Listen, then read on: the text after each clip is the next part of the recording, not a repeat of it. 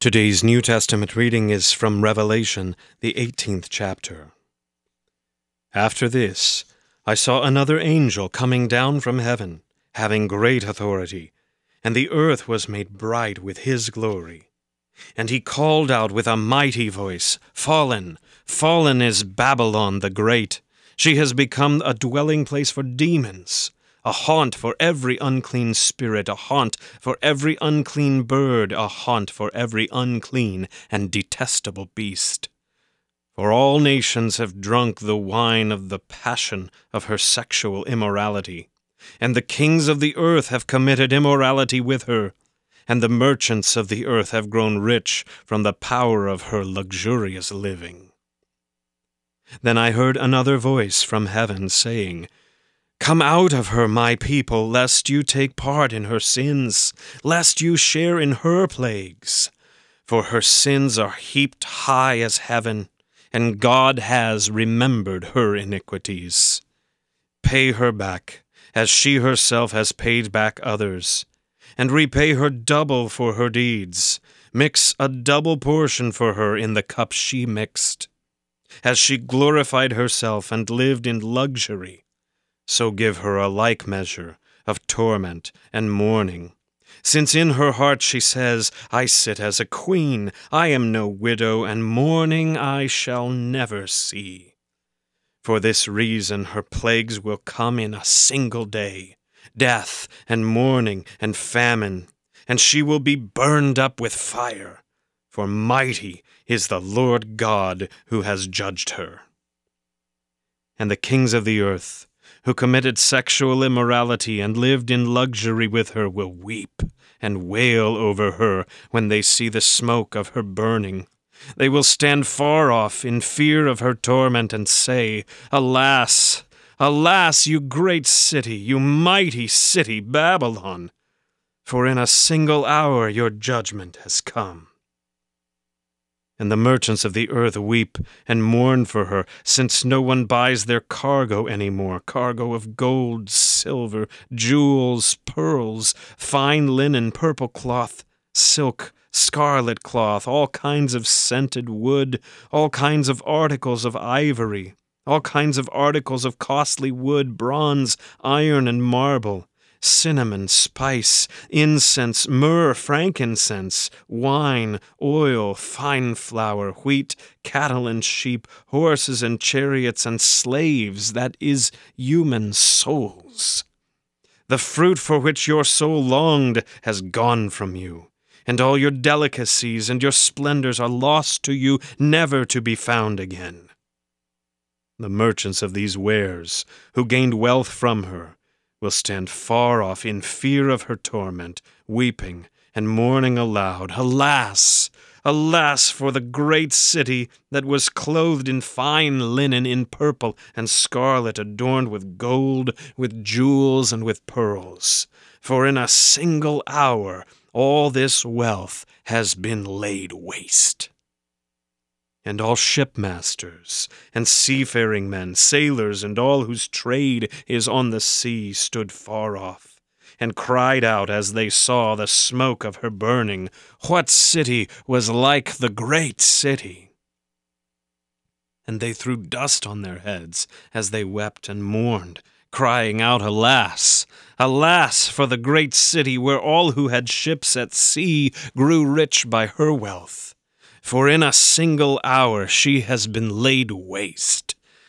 Rejoice over her, O heaven, and you saints and apostles and prophets, for God has given judgment for you against her. Then a mighty angel took up a stone like a great millstone and threw it into the sea, saying, So will Babylon, the great city, be thrown down with violence, and will be found no more. And the sound of harpists and musicians, of flute players and trumpeters will be heard in you no more. And a craftsman of any craft will be found in you no more And the sound of the mill will be heard in you no more, and the light of a lamp will shine in you no more, and the voice of bridegroom and bride will be heard in you no more. For your merchants were the great ones of the earth, and all nations were deceived by your sorcery. And in her was found the blood of prophets and of saints, and of all who have been slain on earth. This is the word of the Lord. For today's meditation on God's Word, we welcome Pastor Don Hazelhoon. I'm a Chicago Cubs fan, so boy, do I have something to be thankful for this year. I've been a fan for years, not a bandwagon fan. I've, I've cheered for them through really bad seasons, which they've had quite a few, and, and a few good seasons. The reason I bring this up is that after a hundred years, this team finally won another World Series. And many people who know that I'm both a Cubs fan and a pastor point to the win, this win, as a sign of the end times, that Jesus is coming soon. And I've read the list of Jesus uh, that he gives to us in both Luke 21 and Matthew 24 of what will happen before the end of the world. And the Cubs winning is not on those lists. However, chapter 18 of Revelation that we have before us is actually a picture of events leading up to and including the end of the world. And because of this fact, this chapter may frighten many. But as a Christian, you should not at all be scared by these words. In fact, these words have much good news within them. The first thing to notice within these words is the angel calls out the judgment on Babylon. John, who is the author of the gospel bearing his name, the three epistles, and also the book of Revelation, describes the angel as another angel to mark him as not one of the seven in, in chapter 17. This angel could be a mighty angel seen a number of times in Revelation, chapters 5 and 10, or another mighty angel who speaks and acts for God. And this angel may also be the angel pictured as the people of God uh, and, and his first foe, Egypt and their army. Chased Moses and the people of God out of Egypt. The angel of God moved with Israel to protect them from the Egyptian army. We read in Exodus 14, then the angel of God who was going before the host of Israel moved and went behind them and the pillar of cloud, which is a picture of God, moved from before them and stood behind them also. The angel now announces that Babylon has fallen. And who is Babylon? Well, this is not the age-old country, the foe of Israel, even though that's it's close to who is pictured here. Babylon, who has fallen, is part of that unholy trinity that is known as the devil, the world, and your own sinfulness.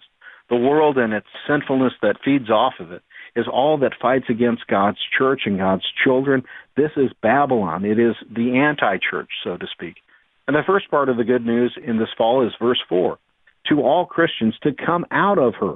This is the call from God, who calls Christians my people. God in his word warns many times that the sins of the world around us can affect us, and, and we need to disassociate with those who might bring us into sin. This is why the voice continues, Come out of her, my people, lest you take part in her sins, lest you share in her plagues. A quick reminder here we do need to share God's love and his word with those who do not know it. However, one can both share God's love with those who do not know him while not sharing in their sins. And many will mourn the loss of Babylon, who, and we hear a, a, the three different classes of people who mourn their loss.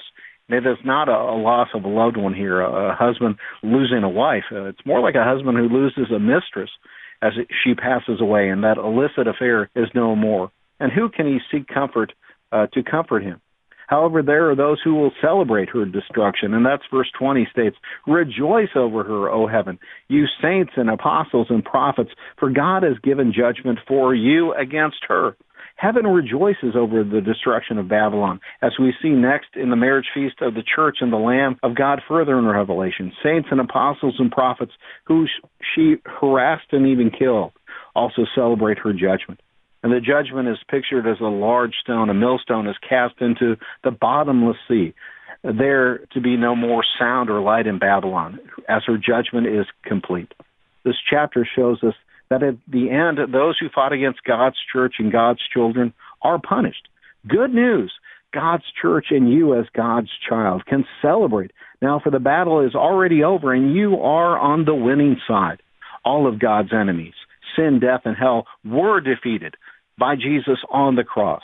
With Jesus' death and resurrection, you, me, and all Christians are assured that even as Babylon will be cast into the bottomless pit of the sea, you and all God's children will one day rise to your heavenly home where the celebration will be much greater than that of even a World Series win. For it will be endless, an endless celebration of God's love, grace, and mercy with all his children.